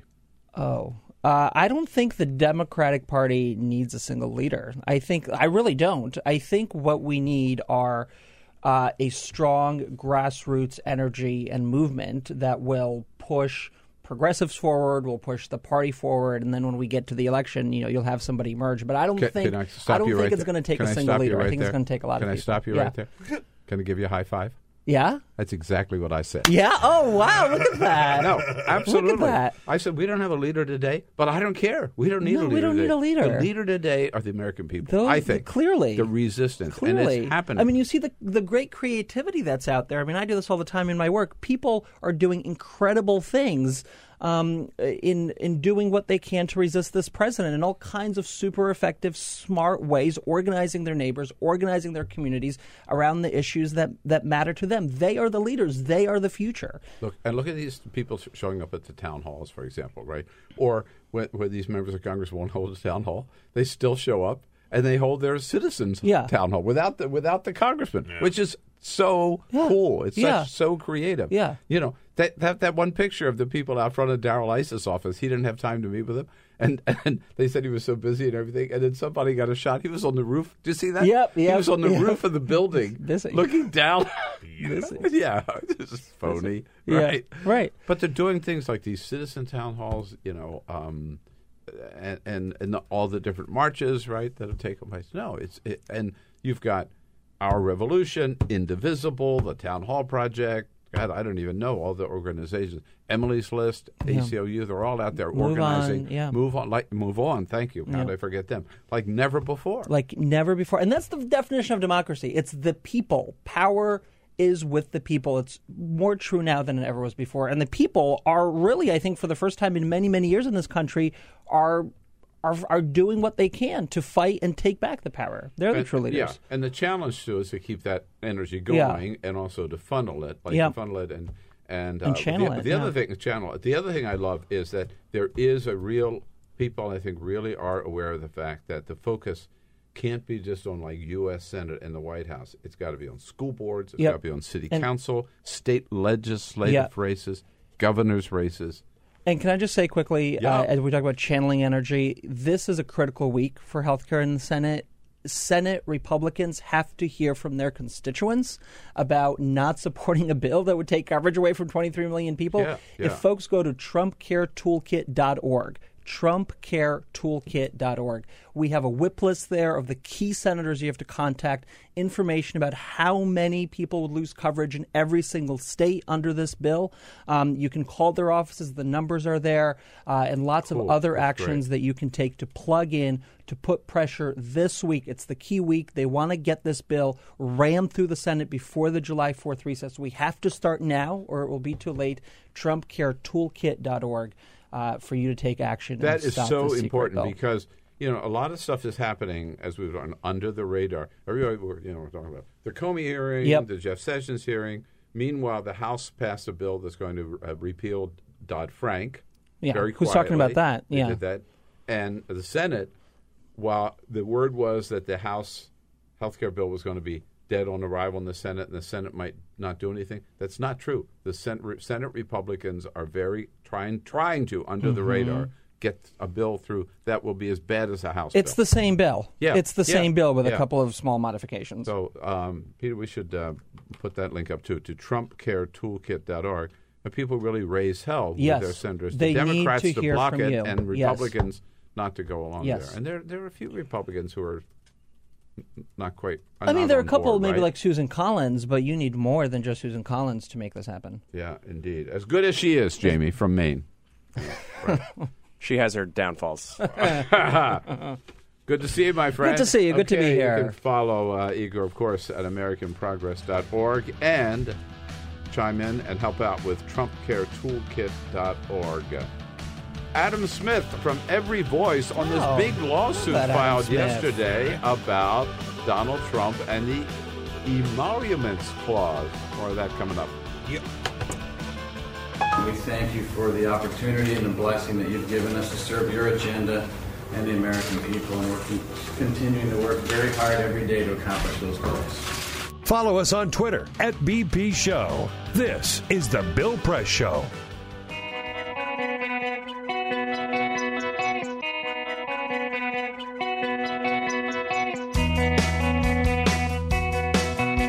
Live video, Bill's commentary, the best clips from the show, all in one place. YouTube.com slash The Bill Press Show.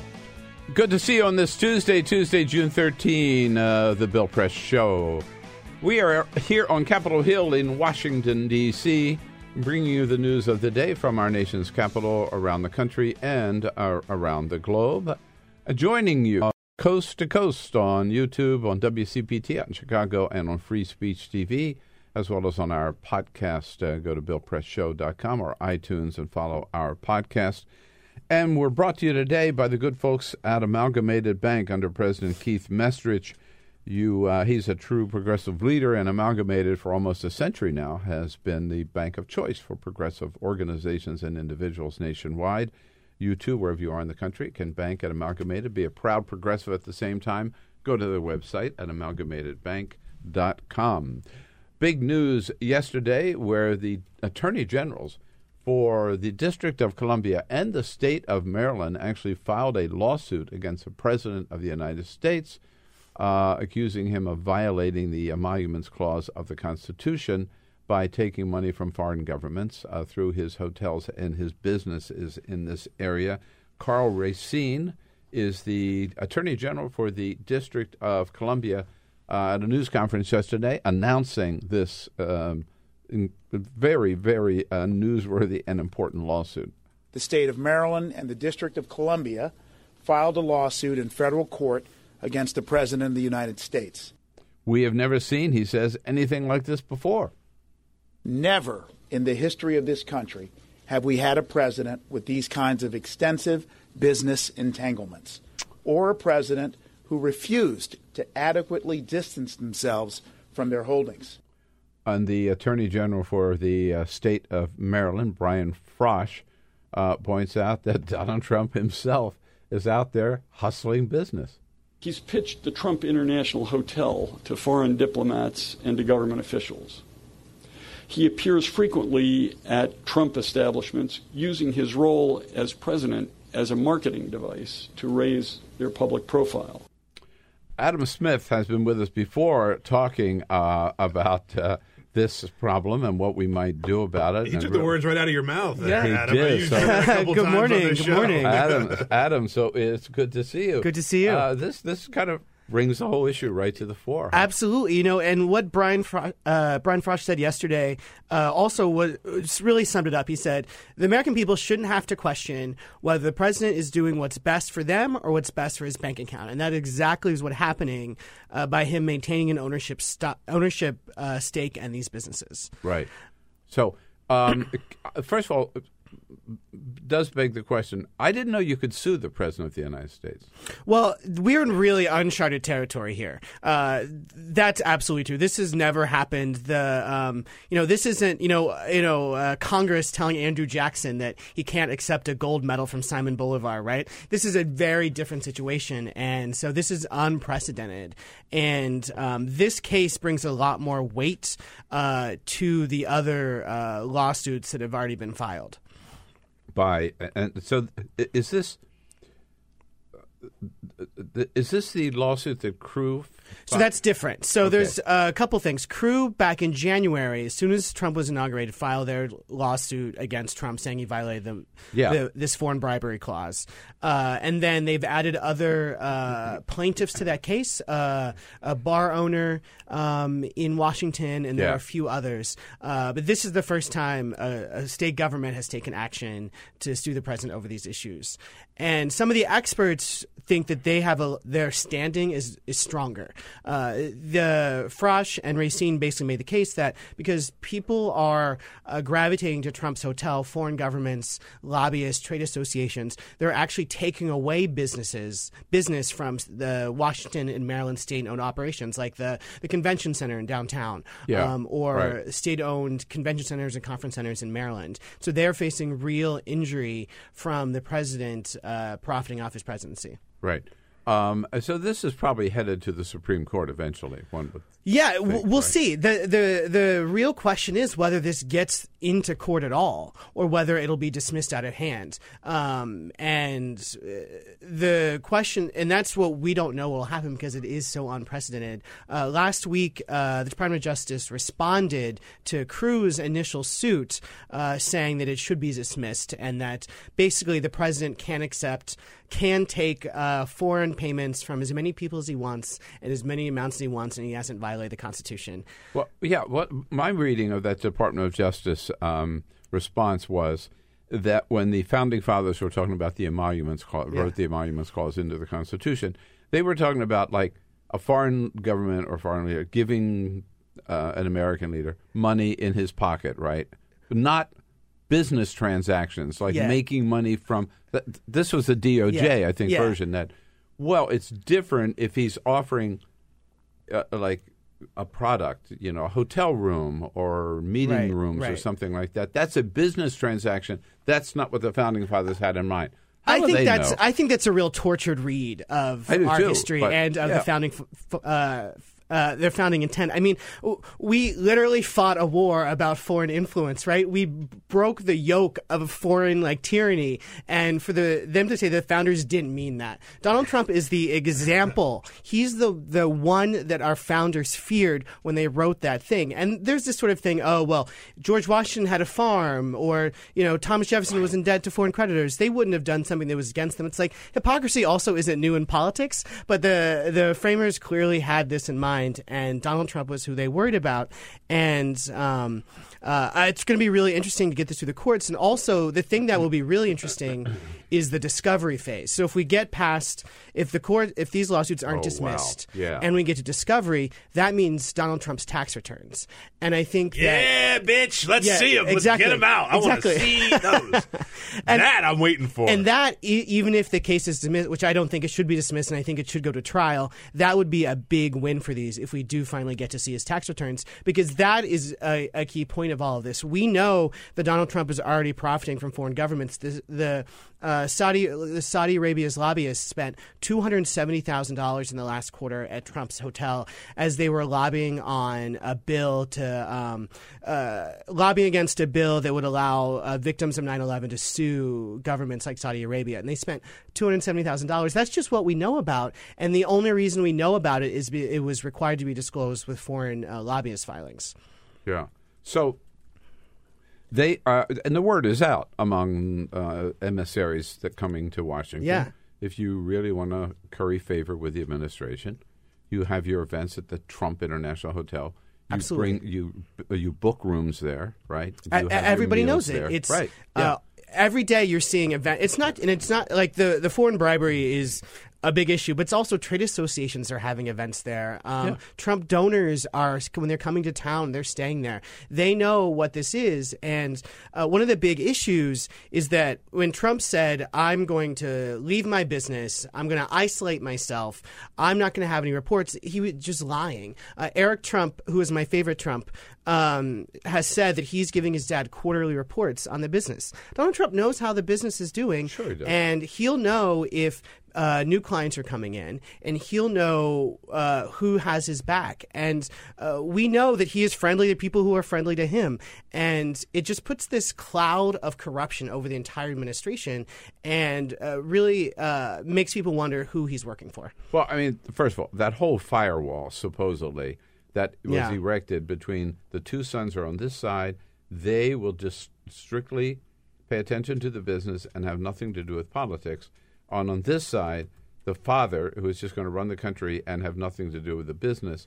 I mean, they're both going. Yeah, they every both pro- cross yeah, the line. I mean, absolutely. the sons are on television now every day. Yes. uh, attacking James Comey or making political comments, right? Yeah. uh, and then and Donald Trump is soliciting help every time he goes to his golf Yeah. course. Every Right. promise he made in that conflicts press conference, he has broken. You know, I will isolate myself from my company. Uh, I'm going to go to my my one of my properties every weekend, and my son's going to give me reports. You know, we're not going to have any new foreign deals. The the Trump sons started a new hotel deal in the Dominican Republic. Uh, that that's a new deal. Uh, the China approving trademarks; those are new deals. Um, he said he was going to appoint an ethics officer to vet these rules. They appointed a Trump attorney and a Republican election lawyer who won't actually say how they're vetting these things. They have broken every single promise that they made. And by the way, meanwhile, Ivanka still has her line of Yes. accessories and fashion. Yeah. right, No, they- they- And yes, doesn't all do. Melania still have her line of? I, I, I'm not sure about Melania's. Ivanka is technically not in charge of the day to day. It's the same situation. Well, it's the same she'll phony know. deal, Yeah, right? Absolutely. The, the trust is as transparent as a window, as someone said. You know, they know where the, what the assets are. They know where the money is coming from, and we don't know if that's influencing um, uh, these decisions that they're making. And with Ivanka's company, famously, she just got new licenses the day that Trump was having dinner with President Xi. Yeah, and, and absolutely. the beautiful chocolate cake. Right, right. It's just it's it's really wild. Uh, they're it's just so blatant. It's just a money making operation, Yeah. isn't it? Yeah, I mean, the whole whole the whole family. Yeah, a right? couple. Yeah, like two weeks ago, there was this story in the New York Times about Bedminster, his golf course in New Jersey, and how the New York Times reporter was handed this brochure, uh, this like marketing brochure, and said, you know, and you know, maybe Trump will surprise guests at your wedding. You should be respectful, which is saying uh, we're, it's a marketing tool, right? Yes, exactly. And then they, the Times was like, well, they have discontinued that brochure. But then last weekend, what did Donald Trump do in Bedminster? Crashed weddings. yeah, yeah, yeah. It's absolutely he, he. I mean, he knows what he's doing. And if you are someone who likes the president um, or wants to see him, why would you not book one of his events or one of his golf courses because you might get access to it? It's so funny. Like Trump is a businessman, and Yeah. he ran on being a businessman, but he's also just a terrible businessman. Like you're the leader of the free world. If you really wanted to cash in. You could really cash in, but this is such small potatoes. Realistically, I- I'm not trying to Yeah. be. Oh, I- am not trying to be gross about it. Like, but like, if he wanted to go nuts, Oh, yeah. Yeah. you're better than uh, like a meet and greet appearance at somebody's wedding. Yeah. right. But But, that's all he can do. You just wait till he's out of the White House. Yeah. And- Yeah, and- no, I And know. the hotel, oh, hotel, hotel deals. He'll Well, do that's then. the thing. His Yeah. the new hotel, It's the a- new like mid market hotel line. His sons are starting will be in. Those hotels are going to go up in areas where Trump did really well politically, right? You're going to have friendly local politicians who can deal with zoning laws and and, and, then that sort of thing. And I think um, it's just another way uh, in. And, and and the thing is, what we've seen around the world historically is the family is also a way to corrupt. You know. Uh, every people use family members to get to the president, and that we've seen that all around the world, and it's it's happening here, and it's it's just so blatant. And one of the things that's so galling about it is here they are profiting off the presidency, making millions of dollars uh, from taxpayers and from his position, while pushing policies that'll hurt all these people. You know, here he is saying, uh, "Come spend money at my hotel," while I want to rip health insurance away from millions of people, and that's what really stands out to me. Is he's doesn't care about all these other people. He's just trying to make a buck for himself. Right. Um, the, back to this lawsuit. Yeah. So it's um, the District of Columbia and um, the state of Maryland, uh, who really, it seems to me, th- this question is you say, if they get into court. Yeah. It seems to me they would have a better chance. Maybe you could add Virginia to that at any rate because of the proximity to the Trump International Hotel. Yeah. So they could really reflect. It, these are our constituents, our citizens, who are adversely affected by the um, corporate advantage or the commercial advantage that having a president pimp your hotel, Yeah. his own hotel property is. Right. Absolutely. So, so that leads to my question: Could other states maybe join this? Other attorney generals around? Oh. Uh, it'd be a harder case to make, however, though, Yeah. wouldn't it? I, I think it would be, but they could. I mean, there are properties Maybe in, Florida in. New Jersey, in Florida, in Vegas. You know, uh, I think if you can make the case that uh, I'm just thinking there's a Trump, yeah, Vegas for sure, and In the big- Chicago. in Chicago, the big Trump Tower in yeah, Chicago. there are these Yeah. places. Every, I mean, the one the thing about the Trump Hotel is is is, is like a Hmm. it's a conference hotel. You can have conferences there. It's near the seat of power, and so it, I think it just makes more sense, like looking at it. But I, yeah, I, I and I think Frosh and Racine said where we welcome other states to join us. Um, you could probably make the case in Florida where he has a golf course and uh, Mar-a-Lago, which are two separate things, and people hold events there. Um, I'm sure there are state-owned convention centers and conferences in Florida uh, that could be impacted, though I don't see uh, Pam Bondi um, No. running those lawsuits anytime soon. No. After she killed a lawsuit after taking a donation from him. Right. Uh, no, but but in some of those states where there is a Democrat, pardon me, a Democratic Attorney General, Absolutely. Uh, I'm just trying to think if there are any Trump properties in California. I don't know if I don't know. If I one. don't think so. Not that I remember. I, I, I can't. I can't remember at any rate. Yeah. But yeah, and Vir- I mean, he has golf courses in Virginia too, right? Yeah. Um, he has the winery. You know, there, I think there are, there's you can make a case for other So we could add. Uh, There is Il- a Trump National Golf Club in Los Angeles. Oh, really? Really? On the Palos Verdes Peninsula. and that could be one of those licensing deals where he has nothing Yeah, to do with it. Right, it's just right, the right, right. name. Yeah. No, I don't think it was there when I was living there. But we certainly get it. We could get maybe Illinois. Yeah. Maybe Nevada. Maybe Virginia into the mix as well. Yeah, Right. yeah, no, absolutely, and I think I think it's good. I mean, people need to know more about this, and I think it's really great that people are fighting uh, fighting this because it really is like uh, about the integrity of our democracy and the integrity of our election system that the president isn't uh, co-opted or co- coerced by foreign individuals. Well, you say that's what you say. That's Yeah. not what Sean Spicer says. Uh, this question was raised yesterday Oh, uh, at the briefing. He he confuses the different the two lawsuits, uh, but but he dismisses this at just nothing. But uh, here he is, Sean. Spicer. This lawsuit today is just another iteration of the, the case that was filed by uh, that group CREW, um, filed actually by the same lawyers.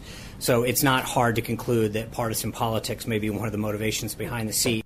Purely partisan Uh, politics. so partisan politics is the former head of the RNC. Yeah, Yeah, yeah, yeah, right. Yeah, yeah, right. So when you say a, a, a group of citizens for responsibility and ethics in Washington, yeah, that's just a Democratic. Uh, only Democrats are Yeah. interested in ethics and responsibility Well, just, and just because it's partisan does not mean it's not a lawsuit with merits, right? Right, Like that's just yeah. how politics is these days. It doesn't that doesn't change the fact that it's uh, Yeah. that this lawsuit is is a good thing to do and and could cause real problems. and raises an important issue. Absolutely. Has, has historically has this ever?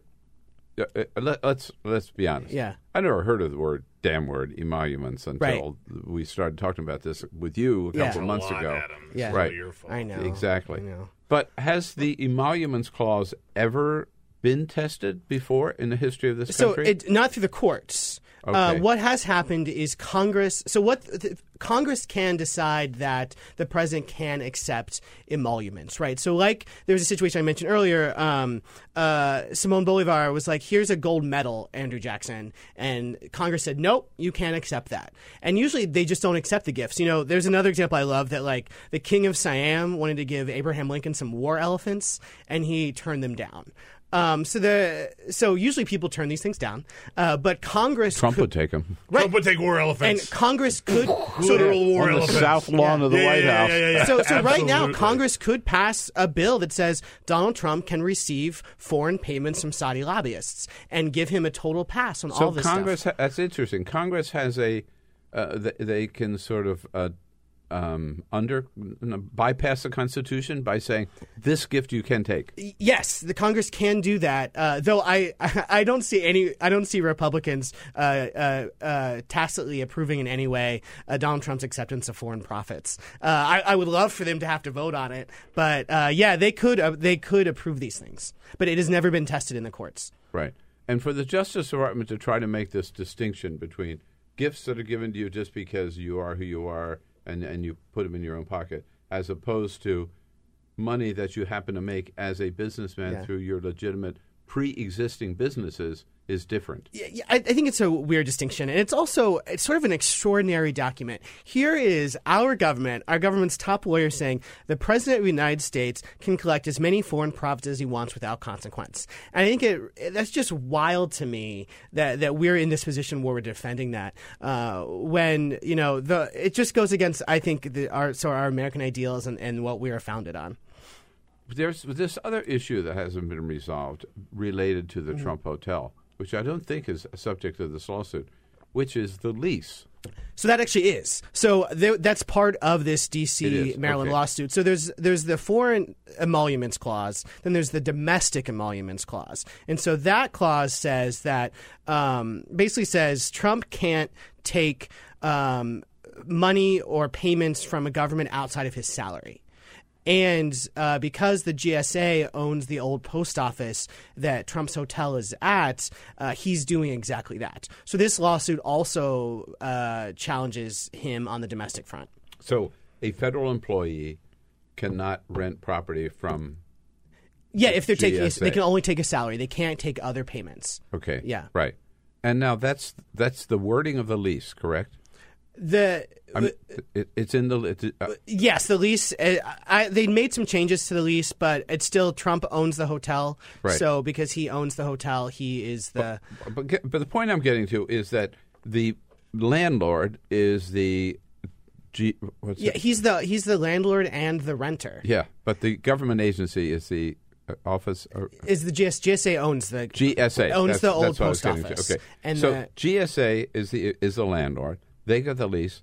Why doesn't GSA enforce the lease and throw Donald Trump? this is Trump a really good question, hotel. and they put out this sort of wild memo a couple months ago that people really raised some Everybody said about. this ahead of time that on day one, Yeah. Donald Trump is going to be in violation of that lease, a Yeah. violation of the law, and it was up to GSA Yeah. to enforce the law. Yeah, and the GSA put out this They memo. don't need to go to the Supreme yeah, this Court. official put it out, who I actually think left the GSA. So it, that was also very strange. But yeah, I mean, you can imagine why uh, the president shouldn't be allowed to have property owned by the government and sort of the influence Yeah, problems that yeah. could cause. Oh, I want a deal. I want a deal on this thing that you own. Is the GSA going to say, sorry, you can't have that deal? Like it, it adds this undue influence and gives the president uh, real bullying power and um, causes some problems.